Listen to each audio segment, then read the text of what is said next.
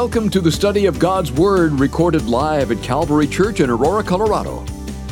To learn more about the many resources available through Abounding Grace Media or to tune into our live stream services, visit us online at calvaryco.church or download our free Calvary Church app. Now let's open our Bibles and study God's Word. So good to be with you guys today. Thank you for just the privilege being able to stand in here. I know anytime Pastor Ed uh, lets anyone in the pulpit here, uh, it's, it's a great joy uh, for, for those of us that get to bring the word. It's a, it's a sacred thing, and so I'm privileged to do it. Also, just on behalf of the pastoral team here, just want to let you guys know how much we love you. Um, I, I, know that you know it, but sometimes it's just good to hear it. Um, thinking about all God's done in our midst over the past several weeks and months with Family Fest, as we just heard about, uh, and Refresh Conference and just seeing the lives changed here. It's, it's amazing. And I'm just privileged to, to be a part of it. I'm so thankful watching you guys worship. I was in, standing in the back there. Uh, Jesus is in this place, uh, and He's alive and He's well and He's working in our lives. And so uh, just want to let you guys know, as this church, how much we love you, how much we appreciate you guys. So pray for me. This is my third service, taught once last night, once earlier. I've been fighting off this bug so my voice is going. Uh, so hopefully we'll make it through. If not, we'll just put a picture of Kike back up on the wall again and look at that with, with Kike and the candy again. Um, but let's pray. If you guys have your Bibles too, uh, we're going to look at Luke 15 this morning. If you don't have a Bible with you, we've got plenty of them in the back, a bunch of paperback Bibles. We'd love to give you one. You're welcome to, to get up and go back and get one. It's our gift to you. Uh, we'll be at Luke 15 this morning. So, Lord Jesus, I just. Again, thank you for the privilege of gathering again, Lord. And you are very aware of each person that's come into this place this morning, what it is that they carry with them. Uh, Lord, those that come with great joy uh, because of uh, the goodness of God and the grace of God in their lives. Those that are coming this morning, Lord, with sorrow, with heaviness, Lord, perhaps even carrying guilt and shame from things that happened this past week. Uh, but Father, your word tells us, Lord, uh, that as we draw near to you, you draw near to us. That's a promise. And so, what we're asking, Lord, that all of this would be meaningless if you didn't show up and if you weren't in this place and if you weren't going to speak to us now. So, I pray, Lord, that you would use me, that you'd anoint your word, God. Again, it says in your word, as the rain falls from the heaven and it, and it falls onto the earth and accomplishes what the rain was sent forth to do, you say that your word falls fresh on our hearts and it accomplishes, Lord, what you want it to accomplish in each one of our lives today. Lord, we see a room full of people, but you see each individual, each person, Lord. And you say that your word doesn't return void. So we are banking on you speaking to us today as you promise you will, Lord. Your word is alive, it's breathed by God. And so we're trusting, God, that you would now speak to our hearts, Lord, as we open up our hearts to your word. Would you open up your word to our hearts? And it's all in Jesus' name that we pray all these things today. Amen. All right, Luke 15. Uh, this is a very familiar passage for a lot of us. Uh, the title of this message is Prodigal Find Your Way Back Home. And we call this the prodigal of the parable son. Or I'm sorry, the, the, the parable of the prodigal son. And so one thing we know is true. We are all, all at one point were prodigals where we ourselves had walked away from the Lord. And I did this in the last service, and I'm just curious by way of hands, how many of you here were at one point a prodigal? You walked away from the Lord, but have since come back home again. Would you just raise your hand? Isn't that amazing? Look at all the stories of God's grace in this room this morning. Amazing. So, again, as you can see, many of us were at one point prodigals, or we know a prodigal at this moment, or perhaps we have a prodigal loved one. Maybe you're the parent right now of a prodigal, or you're the child of a prodigal. I know many of you are, are children that were raised in the faith along with your parents, but then your parents have since walked away from the Lord. Or maybe you've got a prodigal husband or a prodigal wife and you're just you're carrying that every time you come into worship wishing they were here with you wishing they were standing by your side lifting their hands in worship to the lord i was raised in church myself and uh, uh, was born into it. My, my dad was a pastor, uh, couldn't get away from it. Uh, but then uh, at a later point in my life, for a number of years, I completely walked away from the faith, wanted nothing to do with it. I was angry at my parents, I was angry at God, uh, certainly out there experiencing so many things that the world had to offer, uh, hoping to find fulfillment out there. And I remember at one point, uh, it was in high school, I was invited to go on a summer camp to Southern California. And uh, I went and the only reason I went was because I just wanted to get away from home. And I wanted to get away from my parents. And I wanted nothing to do uh, with, with what we were actually um, meeting for, which was to worship the Lord and to study His Word together. So every night, uh, we would be at the beach all day long. That's what I was really there for. And then in the evening, we'd have a sanctuary and we'd be sitting in the sanctuary.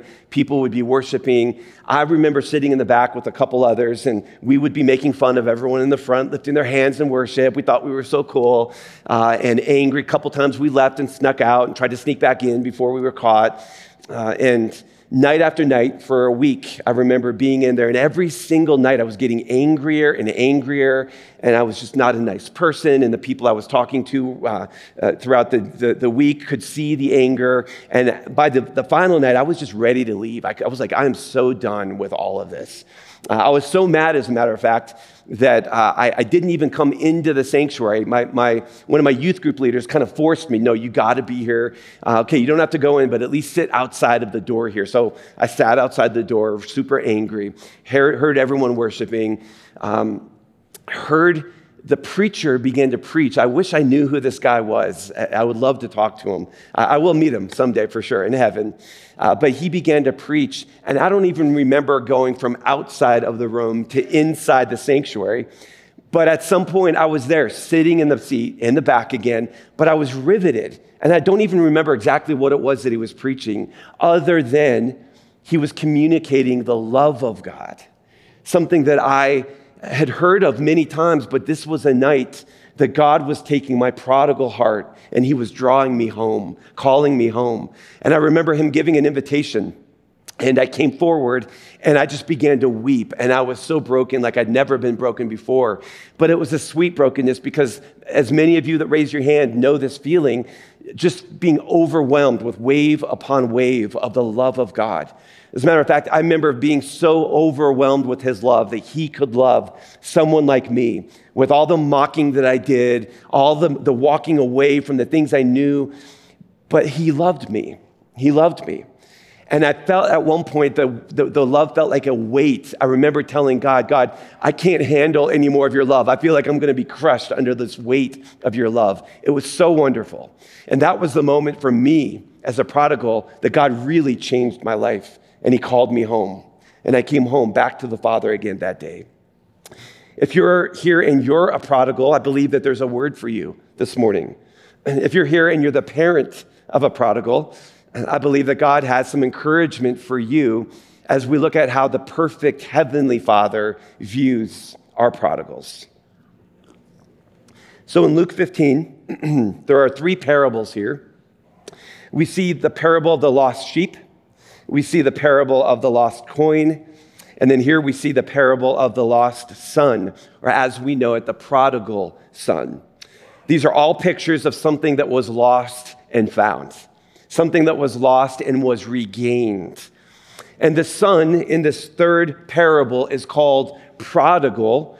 That word prodigal is never used anywhere else in Scripture outside of, uh, of here. This is the only place we see it, Luke 15.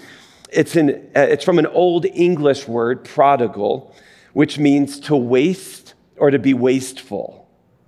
And the idea is this parable of this son is a picture of a man who wasted his life. That's the idea behind that word parable. And because of this story that Jesus tells here, the word parable also means and can be defined as one who has returned after an absence one who has returned after an absence.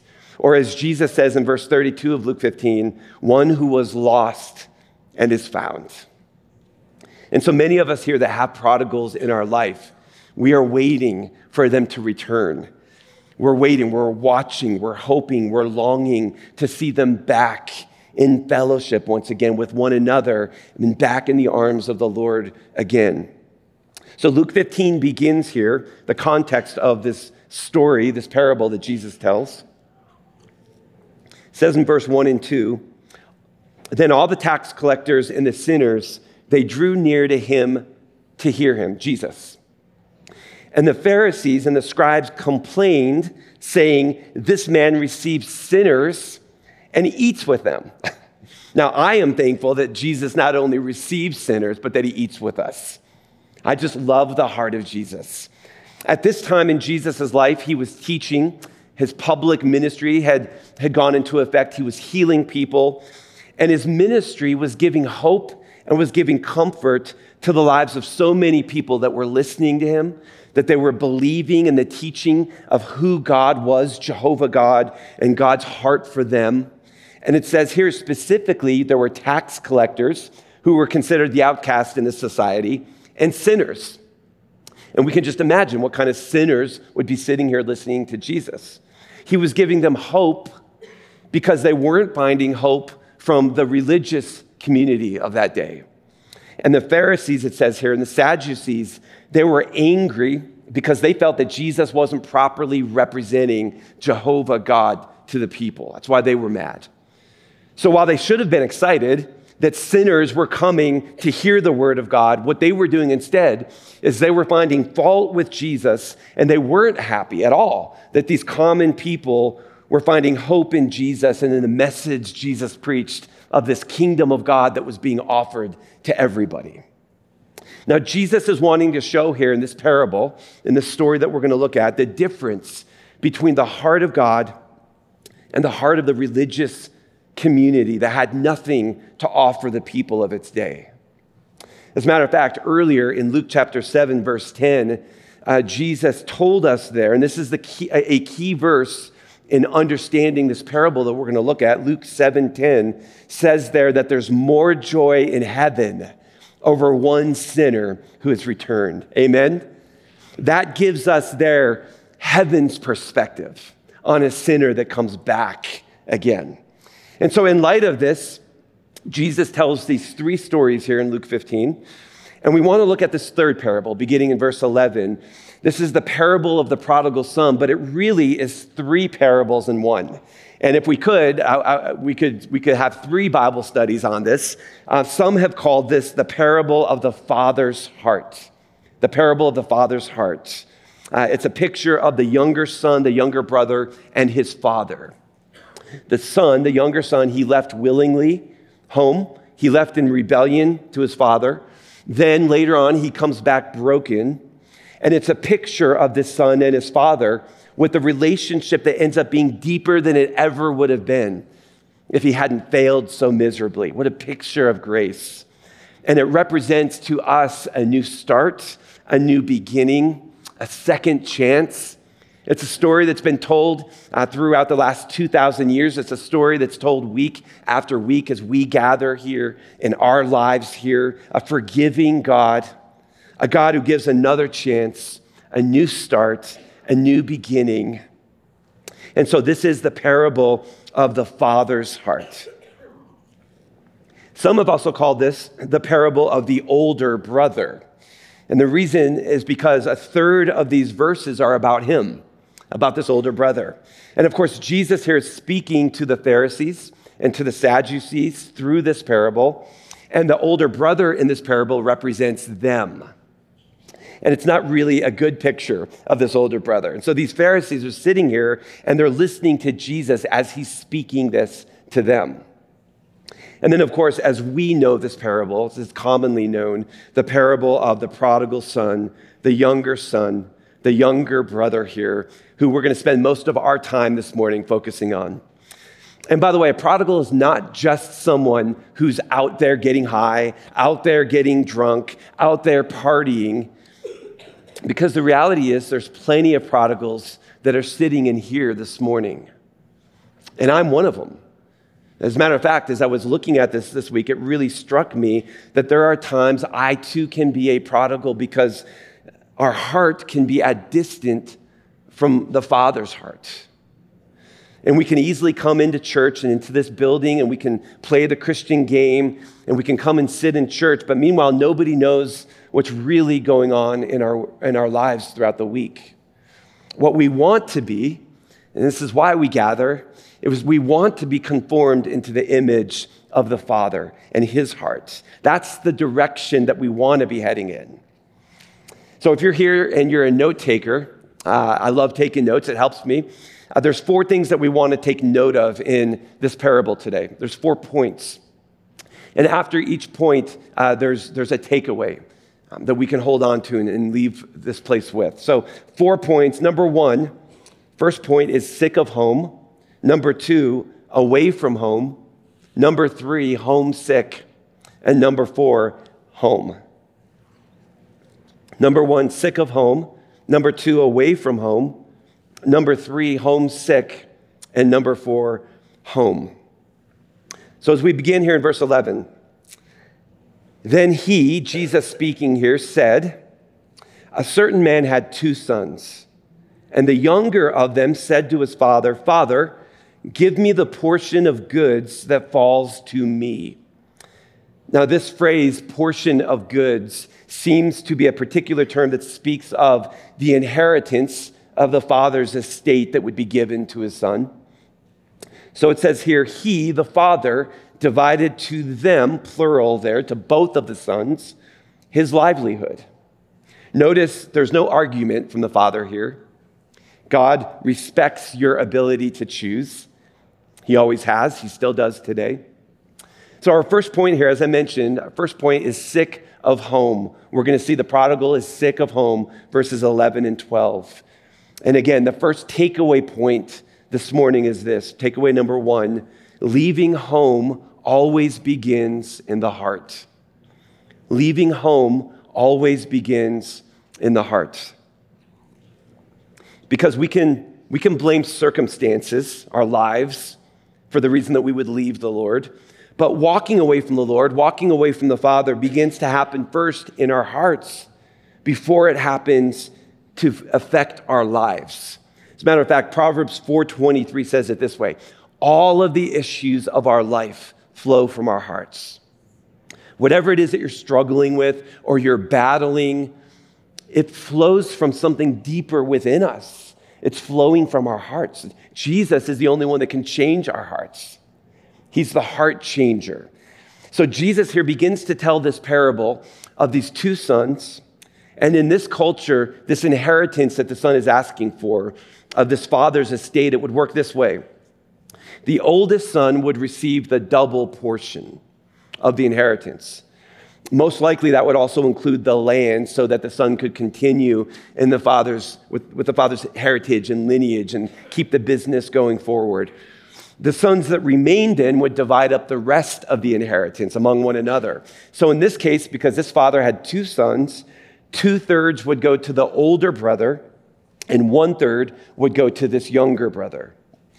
And normally, out of respect, you would wait for the right time, and then the father, of his own will, he would divide up the inheritance. Typically, this would be on his deathbed. That's when he would do it. However, in this case, it's backwards because we see the younger son wanting his portion now only to go squander it, only to go waste it. And again, take note the father here doesn't argue. Father here doesn't try to sit and reason with his son about this. Because, of course, giving the inheritance is not the greatest difficulty for the father here. But there's something in the pain of having a child leave that is much more difficult for this father. And some of us understand exactly what that feels like. If we've had a loved one, a child, leave, walk away from the things that we hope to instill in their hearts from a young age, we know the pain of that. Some of us are carrying that this morning. And really, what this younger son wanted is he just wanted freedom. He just wanted independence from his father. He wanted to get out of there. He wanted to get away from home. And we're not exactly sure the details as to why he wanted to go. It doesn't tell us, but we know at one point, as it's true with every man, every woman, that it started in his heart before it became a reality in his life. We know that he already left in his heart before he left his home. But we can imagine some of the reasons why he left. No doubt this younger son just wanted to get away from his dad's authority, wanted to get away from his dad's rules. Even though, as we get to know the father, this is a good father and the rules were set there to protect the son, but he wasn't interested. He just wanted to get away. I'm sure that he wanted to get away from his older brother as we get to know the older brother here at the end of the parable. This older brother is harsh. This older brother is critical. This older brother is judgmental. It's a picture of a so called believer that really, honestly, none of us really want to be around that kind of a person. So I can imagine he wanted to get away from his brother. But what Jesus is saying here is that men are like this with God. God, I want your blessing, but I don't want to obey you. God, I want your provision, but I'm not really interested in your presence. God, I want yours, but I don't want you. God, I want your wealth, I want your riches, but I don't want your control. I don't really care for your guidelines. And really, God, I don't want to be like you. And because he was asking for his father's inheritance, which typically would be given on his father's deathbed, what he's really saying in that is, you know what, Dad? I just wish you were dead. And a lot of times when a prodigal leaves their home today, they're basically saying this to their parents. They're basically saying, I don't want you, I just want what you have. Dad, I don't really want to be like you. Mom, I don't really want your standards. I don't want to hear your Bible thumping anymore. I'm sick of your rules. I'm sick of your religion. I was raised in this. It wasn't my choice, it was your choice. I want to get away from this. If this is religion, you can keep God and just let me out of here. Because out there is freedom. Out there, I can breathe. Out there, I can experience life. Out there, I can decide what I want to believe and I can do what I want to do. And if you're a parent that has a kid that has said that or something similar to you, then you know this destroys a parent. The heartbreak of a kid that just wants us for our stuff, but doesn't want the relationship. And then having that prodigal leave. Leave. So maybe this younger son here, he just had enough. Of course, the grass is always greener on the other side, right? And perhaps you're here and you can relate to this younger son here. Because if we're honest, sometimes the temptation is to think if you follow Jesus, then you're going to be held back from really experiencing everything that life has to offer. Because if you say yes to Jesus, then you're going to have to say no to other things. Living under the illusion that perhaps there's something better out there than what we experience in here. Some kind of unfulfilled dream, maybe if I finally get this much money, or if I finally have this kind of relationship, or if I can finally land this job, or even if I could just keep getting high, then I would be happy. That's all I want. And the father here, he sees this in his son. He knows that this is what his son is after. But notice this he gives his son what he wants. He gives him what he wants. He knows he can't make him stay. This is a young man at this point. He can't keep him there, he can't force him against his will. He knows his heart isn't there, he knows he despises his father. And so here, a broken-hearted father simply says, Here, here's what you want, and you can have it. I personally, as I was looking at this, have been thinking of so many people, as I'm sure you have, that I know who were once walking with Jesus but have since left. And it's so heartbreaking. It's so hard, isn't it? I know many of the people I'm thinking of have, have left and have deconstructed their faith.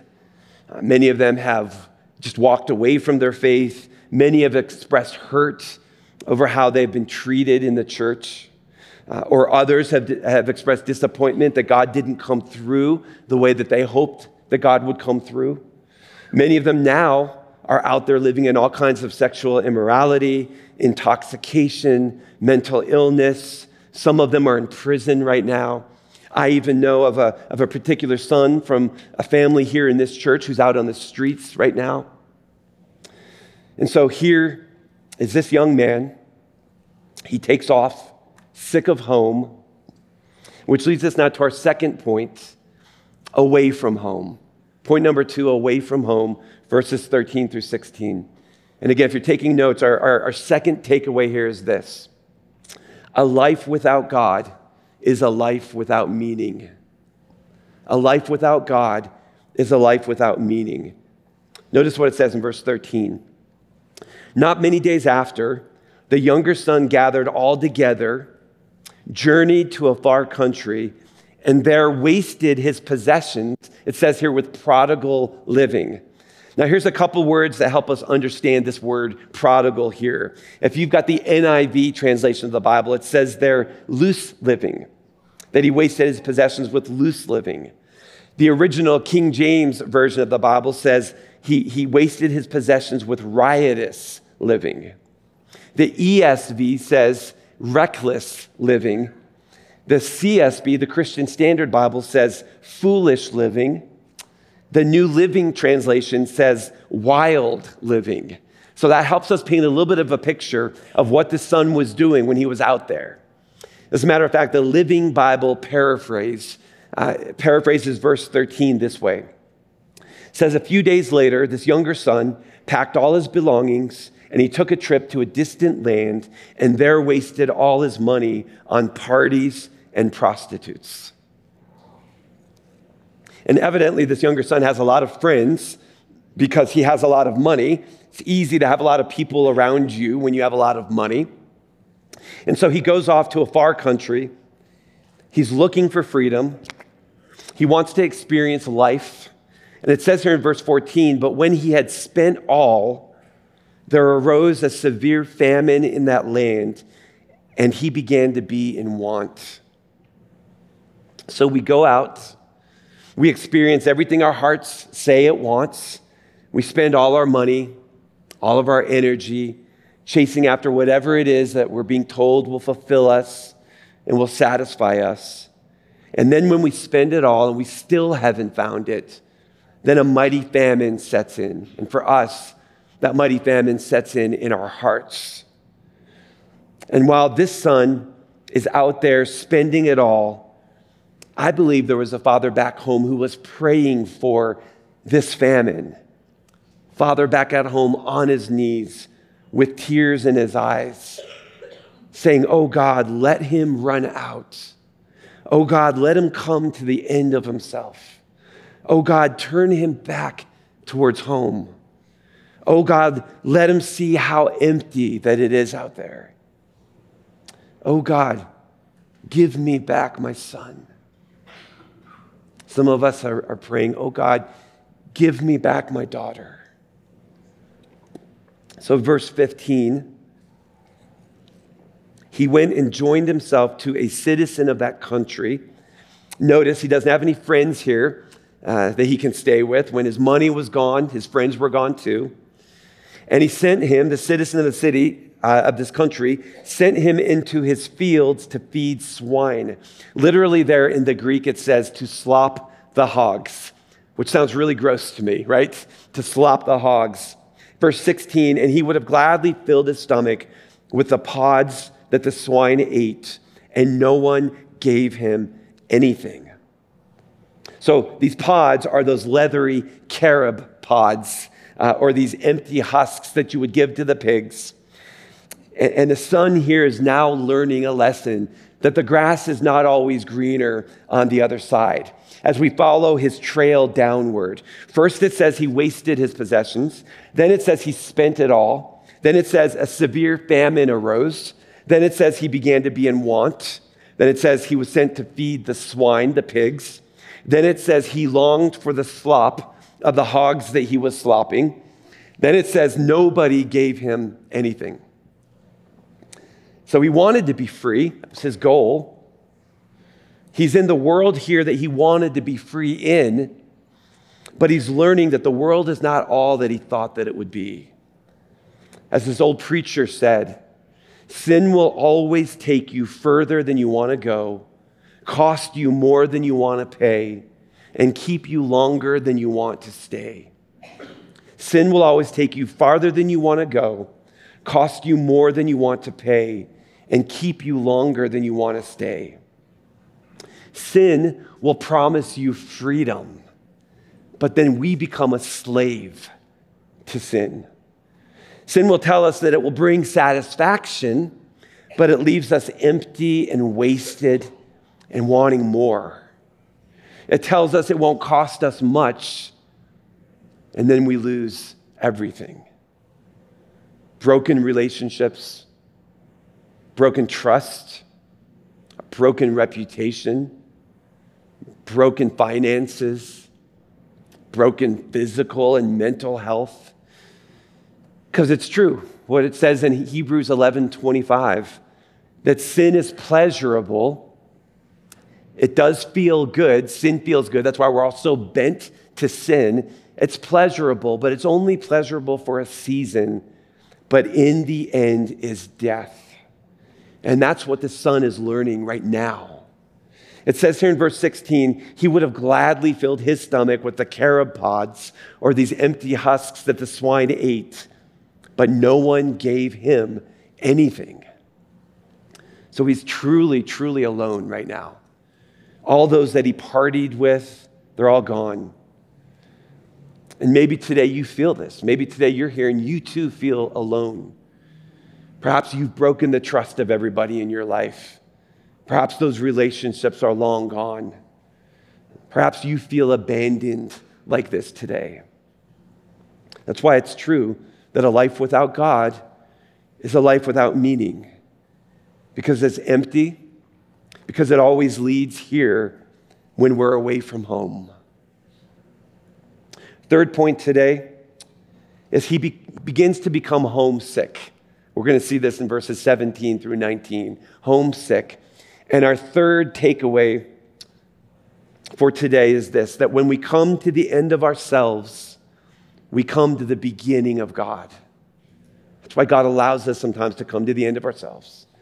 When we come to the end of ourselves, we come to the beginning of God. Notice verse 17 here. It says, But when he came to himself, sitting there in the pig pen, in the mud, hungry, it says here, he came to himself. Your translation might say, when he came to his senses.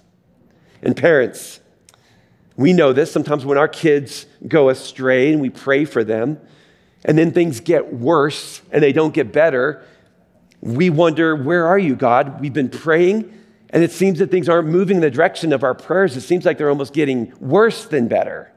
You're praying, and they get thrown out of school. You're praying and they get fired from a job. You're praying and they get arrested. And then we ask God, Where are you? Well, I'll tell you where God is. God's right there with your prodigal, and He's trying to bring your prodigal to their senses. And we know this that with the Father here, there's a heartbreak. There's a heaviness knowing that his son is out there. And maybe again, you've experienced this the emptiness when your kid is gone. There's a heartbreak to that. And the father here, he had to look at the empty seat at that table every single night and know that his son wasn't there. He had to look at that empty bedroom every time he passed it and wonder where his son was and what was going on. We know this because it tells us this that he is filled with compassion before the son even returns. He had compassion for his son. This is the heart of God that Jesus is communicating in this parable that is so different than the heart of religion, so different than the heart of the Pharisees and the Sadducees. But note, note this God is too faithful to allow the prodigal life to be cost free. It will always cost something. Sin always costs something. And again, if you're the parent of a prodigal or the loved one of a prodigal, maybe it's your husband, maybe it's your wife, I just want you to know, as we look at the heart of God here, that He cares more for your prodigal than you do. Because we see His heart here for the prodigal. So remember that as you pray. Remember that you're coming to a God not that you have to convince to protect your prodigal, to provide for your prodigal, to bring your prodigal back. That is the heart of God for your son, for your daughter, for your husband, for your wife. And here is this son in this place, and he's come to the end of himself. And here, even still, his father's missing him and longing for his return. This is what Jesus is saying. The son here has squandered everything. He is now coming to himself, coming to his senses. And if you're trying to talk sense into your prodigal at this season, know this that you can't talk sense until they come to their senses. Because they've lost their senses. That's the whole reason why they're out there. They've lost their senses. And that process of losing your senses is a slow process. Hebrews chapter 3, verse 12 says this Watch out that our hearts are not hardened by the deceitfulness of sin. Watch out that our hearts are not hardened by the deceitfulness of sin, because Satan is patient. He knows that he has time. He will work on our prodigals very, very slowly. He's targeting our kids, just as he will in our lives. And it's nothing for Satan to take years and years and years to wear us down. Watch out that your hearts are not hardened by the deceitfulness of sin, and our hearts can get hardened. What happens is we push off the conviction of the Holy Spirit in regards to things in our lives. Then we get desensitized to the one who's there to protect us, and we end up losing our senses. And we end up where sin always leads every single time to the end of ourselves, alone, hurting, regretting the choices that we've made, looking in the mirror at the person looking back to you, going, Who are you? And facing the real and the hard consequences of your actions. And I hate sin. I hate what sin does in my life. I hate when you guys come forward and you're sharing about how sin has hurt you and what it does to us, the heartache that it brings, the brokenness that it brings, the confusion, the hatred, the anger the dysfunction in our families, the trauma. Because sin, before you know it, gets you to the point where you are then waking up in your own nightmare. Sin has its hands around your neck, trying to take the oxygen out of our lungs, and it wants to rob us of our lives. It wants to rob us of our livelihood. It wants to rob us of our marriages and our families. So, parents, know this. It's hard to talk sense to a prodigal until his senses return. So, verse 17 again says, When he came to himself, to his senses, this aha moment here, he said, How many of my father's hired servants have bread enough and to spare, and I perish with hunger? In other words, back in my dad's house, even the servants can have seconds and thirds. Even the servants can have a warm blanket and a shower. Even the servants have a respectable way to live. And here I am, and I'm trying to fill my life, my stomach, with these empty shells of what the world is trying to fill itself with. The younger son realizes that when we come to the end of ourselves is when we come to the beginning of God. And this is for us today that everything we need is in the Father's house. Everything. And that's true for you today. And that's why if you are here and you're a prodigal, I believe that the invitation God would give you today is to come home. You've come to the end of yourself. Now, this is the beginning now of a new place, a new relationship with God. Everything that you wanted out there is found in the Father's house. Come home. Come home. Verse 18 says this I will arise and go to my Father. He begins now to rehearse what he's going to say. He says, I will say to him, Father, I have sinned against heaven and before you. and I am no longer worthy to be called your son. Make me like one of your hired servants. So if you're here and you're asking, well, how do I find my way back home today? It's very simple. You turn your heart towards home and you say the four words that this young man here says, which I get can be very difficult words to say Father, I have sinned. Father, I have sinned. This young man is finally willing to own it here. He's finally willing to say those words Father, I have sinned. Nobody made me sin. I wasn't forced to sin. I did it. I'm the one that sinned. I sinned against heaven. I sinned against people around me. And dad, I, I, get it. I'm not even worthy to be called your son at this point. So would you make me a servant in your house? Because he was out there homesick. And then our fourth and final point here, point number four, is home. Verses 20 through 24. Home.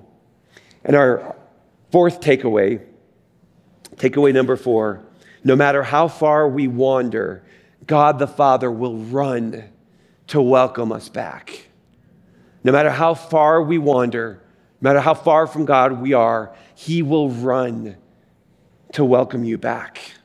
It says this in verse 20 He arose and came to his father. I can imagine he took a deep breath, rehearsed the things that he was going to say, turns his face and his heart towards home, begins that trek back. But notice this when he was still a great way off, his father saw him. Now imagine this moment. How long had it been since his father last saw his son? Years, perhaps, maybe? And now, off in the distance, he's looking. He sees a figure coming towards him. Father continues to look, and he looked. As this young man got closer, the father realized that's my son. It's the one I've been praying for. He's coming back. He's beat up, certainly skinnier than when I last saw him, dirty, but that's my son. It's my son. And by the way, only Jesus has the right to portray God Almighty in this light. Only Jesus has the right to display the heart of God in this way, in contrast to the religious community. Because no Jew certainly would have portrayed God the Father as watching from afar, filled with compassion, running to the sinner, falling upon his neck, receiving him, and then restoring him. Because it wasn't dignified for the patriarch to pull up his robe and to run. It was very common for the kids to run to the dad, but not to see the dad running towards the kids. And yet Jesus says, the father was watching, and he saw his son a great way off. And then I love this word. It says he had compassion.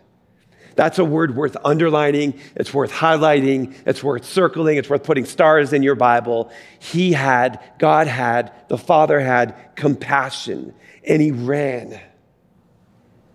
The one place in Scripture we see when God runs and he fell on his son's neck. And it says he kissed him. The Greek there is he continually and tenderly kissed his son. See, God is not waiting for you today, if you're a prodigal, to return so that he can beat you. God's not waiting for you to come back so he can whack you. He is Father God. He's not the Godfather. That's not who he is. No, what he does Jesus is telling us this. He runs to us, He falls on us, He takes us in His arms, He embraces us, He lifts our faces, He wipes the tears from our eyes. We have nothing to give, but He has everything we need. And as I mentioned, I was a prodigal for years, and you guys mentioned it too, all of you that raised your hands and said, I was once out there, but I have come home. I think all of us can say to any prodigal sitting in this room this morning that you can look and you can search and you can try to find, but there's nothing better than Jesus out there. You're not going to find it. So don't let anything keep you from coming back home, back to Him today. Because there's nothing keeping you, no matter what you've done or where you've gone or what, what you've, who you've been with. Verse 21 the son said to him, the son here begins to start the speech that he had rehearsed. Father, I've sinned against heaven and in your sight and am no longer worthy to be called your son. But notice this the son is barely getting the words out before the father is starting to say to his servants, Bring out the best robe and put it on him. The best robe would have been a place of honor. Perhaps it was even the father's robe himself. He says, Put a ring on his hand. This would have been the signet ring of the family, signifying that the son is an heir again. So he's not just being forgiven, he's being restored. Because God doesn't just forgive, forgive us, He restores us, and He gives us the great privilege, it says in His Word, of being called the sons and the daughters of God.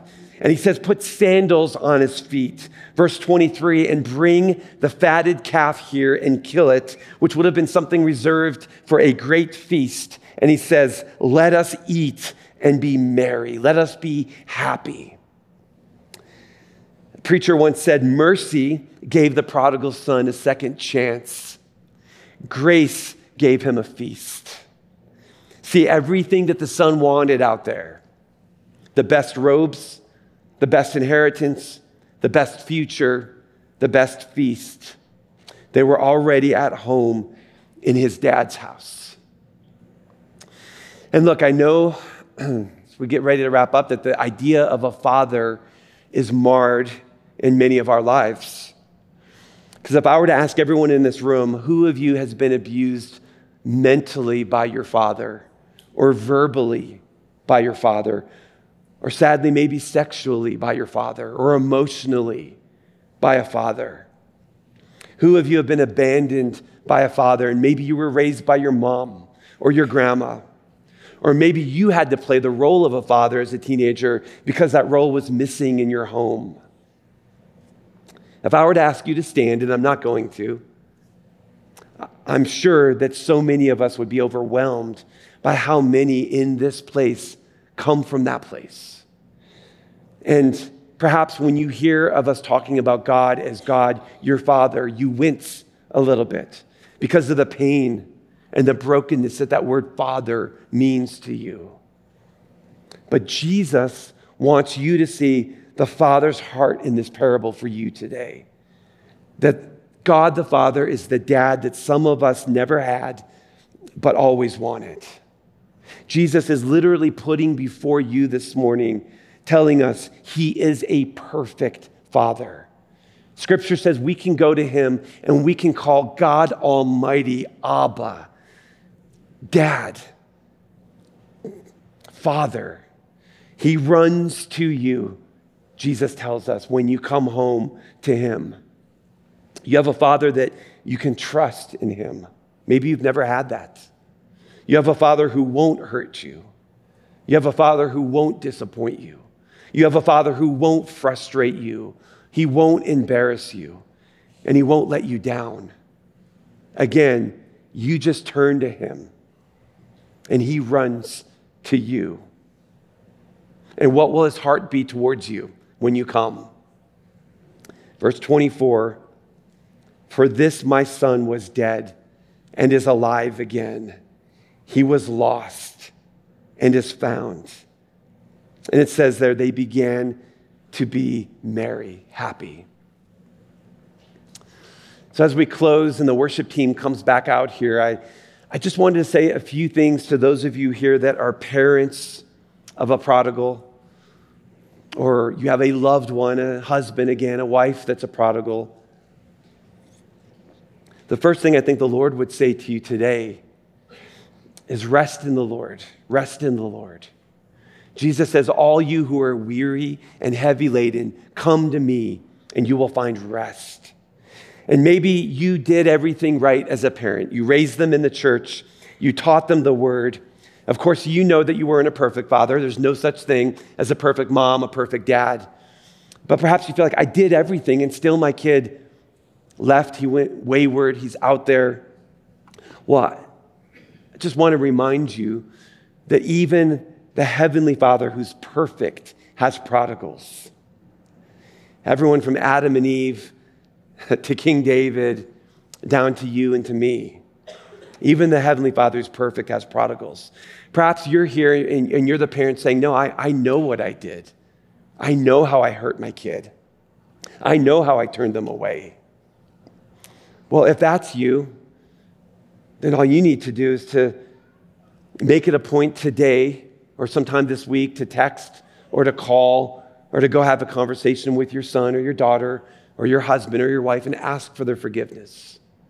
And maybe they will and maybe they won't forgive you, but what it does is it removes the barrier, removes the barrier.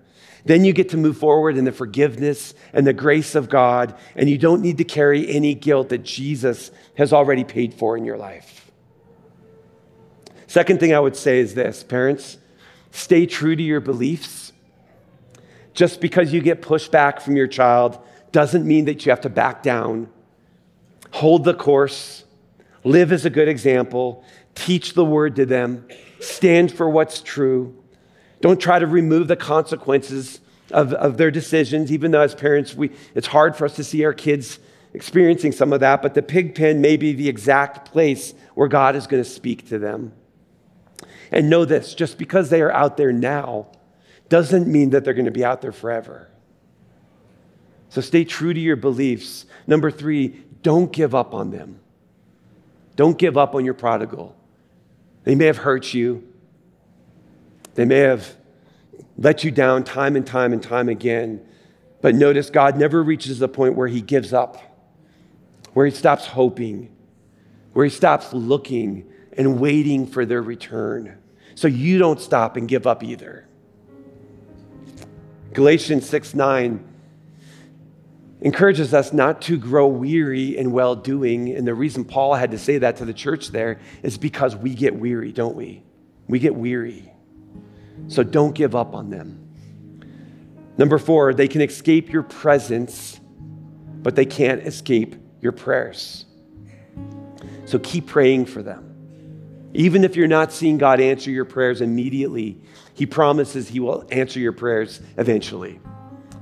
God will be faithful. God inclines his ear towards us when we pray. Those of you with a broken heart, he draws near to those with a broken heart.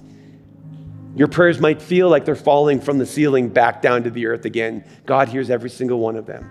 He sees each tear that falls, his word says. Tonight, in this building downstairs in the agape room, we're going to have a prodigal prayer meeting. It's a perfect place to come and to pray for your husband, your wife, your son, your daughter. We'll take about an hour. We have a young lady from this church who was a prodigal, walked away, came back. She's going to share her testimony tonight. And then we're going to just get to prayer and we're going to pray and we're going to see God work. We also will give out tonight, too, a, a sheet of 31 days of scripture prayer for you to pray every single day for the entire month for your prodigal, something to help guide you with some scriptures. And then my last point for you as parents Always keep the door to home open. Let them know the door will always be open. And when they do return, don't be like the older brother, grilling them about the pigs they were hanging out with and how they spent all their money. And do you know what you did? And do you know how much you hurt us? But throw them a feast, kill the fatted calf, celebrate the fact that they're right with God and that they're home again. They were lost and now they're found. So I, I, felt heading into just this weekend that a message like this from the Lord um, demands some kind of a response. So here's what I'd like to just ask if you're here and you're a prodigal and somehow you found your way in today, maybe you were dragged in here today, I don't know. but you're here, I want to say to you on behalf of the Lord, it's time for you to come home. Do this morning what the Son did in verse 20 when it says there, he arose and he came to his Father. If you're a prodigal, or maybe you're here and you're an unbeliever, you've never given your heart or your life to Jesus, don't believe the lie that you're too far gone, that it's too late, or that you've somehow outsinned the grace of God. Everyone else may have abandoned you. Jesus has not left you. As a matter of fact, listen, the reason that Jesus shed his precious blood, the reason that Jesus came to be brutalized on a cross was so that he could forgive us. The Bible says, and cleanse us of all of our sin. It's really quite simple this morning. You provide the sinner the broken one, the prodigal, and he provides the Savior. And I hope what you're hearing this morning is the difference between empty religion and playing church games and the heart of God the Father for you. The Father runs to you. He wants relationship with you. He wants your heart. You get to just say, I own my sin and I come back. There's no sin that is so great in your life that God's grace is not greater than. So if you're here and you're a prodigal, this is what I want to ask for you to do. Would you stand so that we can pray for you? We're not going to ask you for anything. We're not going to ask you about your situation. We just want to pray for you. We want everything for you. And if God brought you here this morning and you would say, I'm in that place, would you just stand publicly here and we'll pray for you? Is there anyone here?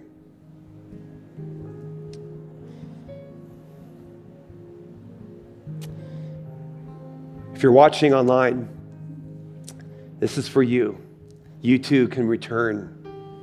The Lord is calling you to come home. If you're listening right now on the radio, Grace FM, the Lord is bidding you, come home. Don't be ashamed to stand. Listen, we're all sinners. You saw how many prodigals were already in this place. We raised our hands. We've been there. We've done that. Nobody's going to look down upon you. As a matter of fact, we're going to celebrate you. Anyone else? Welcome home, guys. Welcome home.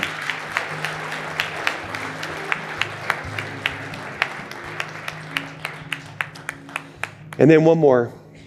Uh, I know that in this place, guys, stay standing because we want to pray for you. Uh, but I know that in this place, there are many parents whose hearts are heavy right now. You're in that place of looking and waiting and wondering. Or maybe it's your husband, maybe it's your spouse. But we want to be the church and we want to come around you and pray for you. So if you are the parent or the loved one of a prodigal, would you stand as well this morning?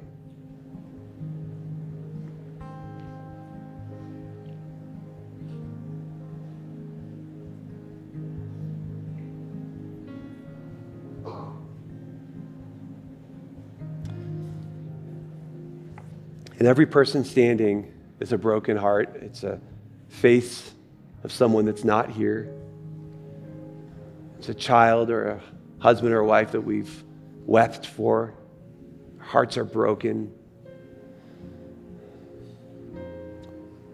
But I can tell you this the Lord will be faithful. And I do believe this that as we pray for our prodigals, they will return.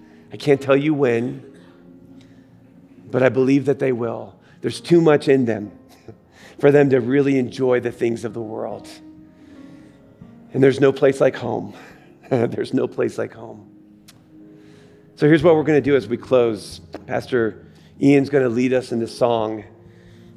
And this is a song we can sing out with all of our hearts, but this might be a song if you're the loved one of a prodigal that you just need to, by faith, sing and pray over your prodigal today. God is at work in this place. I believe it. This is a message I believe He had for you guys this morning. So let's close and let's let God continue to work in our midst. church, let's do this. This is what the church is meant to do. Would you guys just stand, lay hands on the people around you, and would you just pray for them? Don't ask them. We don't need to know about their personal information or why they stood, but let's just pray for them. And if you feel led afterwards to spend some time talking, you can do that certainly. But this is an opportunity here for the Holy Spirit to allow the church to minister to one another. This is what we're here for. And if any of you guys want to come up and lay hands on our brothers that came up here as well, that would be wonderful. Those of you that stood that said you were prodigals, got some homework for you. And go home and read Psalm 31. That's the psalm that we read earlier today. I think you're going to be encouraged by that psalm. And if you want, come up and talk uh, to a pastor at the end here, uh, because we'd love to give you some things to help encourage you. We pray that you've been encouraged by this Bible study delivered live from the sanctuary of Calvary Church. For prayer, call us at 877 30 GRACE. That's 877 304 7223. To listen to this message in its entirety or to join us for our live stream services, visit us online at calvaryco.church or download our free Calvary Church app. Be blessed as you worship Jesus this week.